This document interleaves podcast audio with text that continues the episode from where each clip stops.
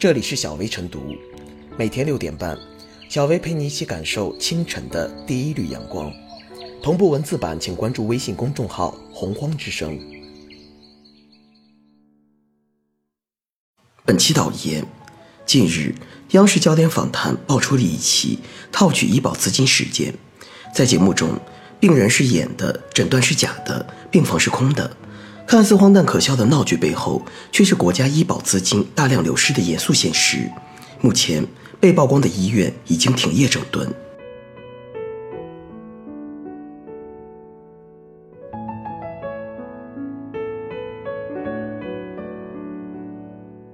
遏制医保骗局需强化失信惩戒。医保资金被称为救命钱。国家每年投入大量的财政资金进行支持，为的就是让老百姓看得起病、住得起院。但在某些人眼里，这些救命钱俨然成为唐僧肉。他们通过各种假诊疗、假住院套取医保资金。沈阳两家医院所暴露的问题并非孤立，此前新闻媒体多次曝光过类似事件。住院能挣钱。这一看似荒诞可笑的闹剧背后，是国家医保资金大量流失的严肃现实。应该说，国家对于医保资金有着严格的监管制度，明确的相应法则。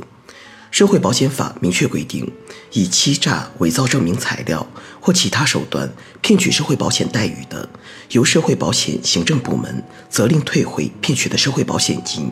处骗取金额二倍以上五倍以下的罚款。二零一四年，全国人大通过的刑法解释进一步明确，以欺诈、伪造证明材料或其他手段骗取养老、医疗、工伤、失业、生育等社会保险金或其他社会保障待遇的，属于刑法规定的诈骗公私财物的行为。从行政处罚到刑事处罚，对于骗取保险资金的惩治体系似乎已经完备，却仍挡不住一些别有用心者逾越雷池。其中很重要的原因就在于，这些惩治手段都有其局限性，并未从根本上改变骗医保代价低、风险小的尴尬。二倍以上五倍以下的罚款看起来很重，但由于骗取医保资金往往能够形成稳固的利益链，隐蔽性比较强，难免使得一些人心存侥幸，以身试法。骗保入刑的强制力和震慑力不言而喻。不过，认定诈骗罪需要满足数额较大的标准，并考虑犯罪的其他具体情节。在司法实践中，相关涉案人员被判缓刑的多，实刑的少；一些情节轻微者更是被免于追究刑责。这也在一定程度上助长了少数人的侥幸心理。要想进一步遏制医保骗局，除了加强监管、依法严处，还应从健全信用体系入手，强化失信惩戒。信用时代，任何失信行为都应受到应有的惩戒，这是诚信社会建设的内在要求，也有助于提高全社会的诚信意识和信用水平。骗保违反了医保资金使用规则，违背了契约精神，属于典型的失信行为。前不久。人社部就社会保险领域严重失信黑名单管理暂行办法征求意见，你将以欺诈、伪造证明材料或者其他手段参加申报社会保险和骗取社会保险待遇或社会保险基金支出的单位和个人列入社保黑名单。对于医保骗局的失信惩戒，应包含两个方面：首先，对于主演即某些医疗机构，应坚决解除服务协议，取消定点资格；相关责任人员也要依法吊销执业资格，严重者终身进入医疗行业。其次，对于配合医院演戏的群众演员，也记入个人诚信档案，直接与医保报销额度挂钩。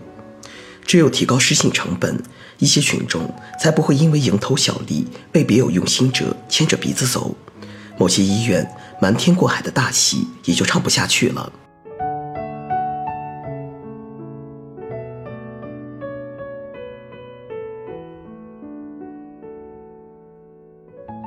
结算审核与报销比例相适配，让骗医保医院无所遁形。长期以来，套取医保资金的现象一直存在，但像辽宁省沈阳市这些医院明目张胆、肆无忌惮的，似乎不多见。在当地，住院能挣钱已是公开的秘密，甚至还形成了分工明确的骗保产业链。据报道，涉事的几所医院平日空空荡荡，几乎并未展开正常的医疗服务。应该说，这并不是个体医生、个别科室的个别行为，而是整个医院近乎全员参与的共同行为。而骗保医院使用的手段并不高明，形式也并不隐蔽，当地职能部门却长期未能发现，不得不叫人浮想联翩。最新消息显示，辽宁省沈阳市医保中心一位原工作人员已被控制并接受调查，这可以证实此事中确有公权寻租现象。在此语境下，医院已经无法发挥应有的功能。而变成了大型的行骗现场，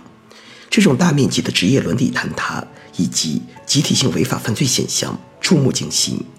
这对医护人员价值信仰的扭曲显然是致命的。值得注意的是，本案涉事医院中有市一级医院，公众看病去大医院的观念根深蒂固，许多一级医院面临着巨大的经营和生存压力。三级医院人山人海。一级医院门可罗雀，在不少城市仍是常态。这种畸形的行业生态隐患重重。为了引导分级诊疗，现行医保制度在报销比例等方面都向一级医院倾斜。一级医院报销比例高，三级医院报销比例低。此类政策初衷虽好，却也在一定程度上放大了可能的败德和投机风险。过去。我们更多倡导的是医疗资源与报销比例的匹配，却很少提及报销比例和审核力度的适配。而一系列案例表明，三级医院，尤其是知名医院，在医疗保险方面骗保概率极低，而某些生存压力较大的小医院，往往会打上套取社保的歪主意。从理论上说，现有的医保结算审核已经较为完善，可是。为了适应差别化的报销比例，为了避免再次出现河南省沈阳市这样的骗保情况，是否应该有差别化的区分医保核算流程、结算审核与报销比例相适配，以更严厉、更有针对性的医保资金监管制度，堵住医保报销的漏洞？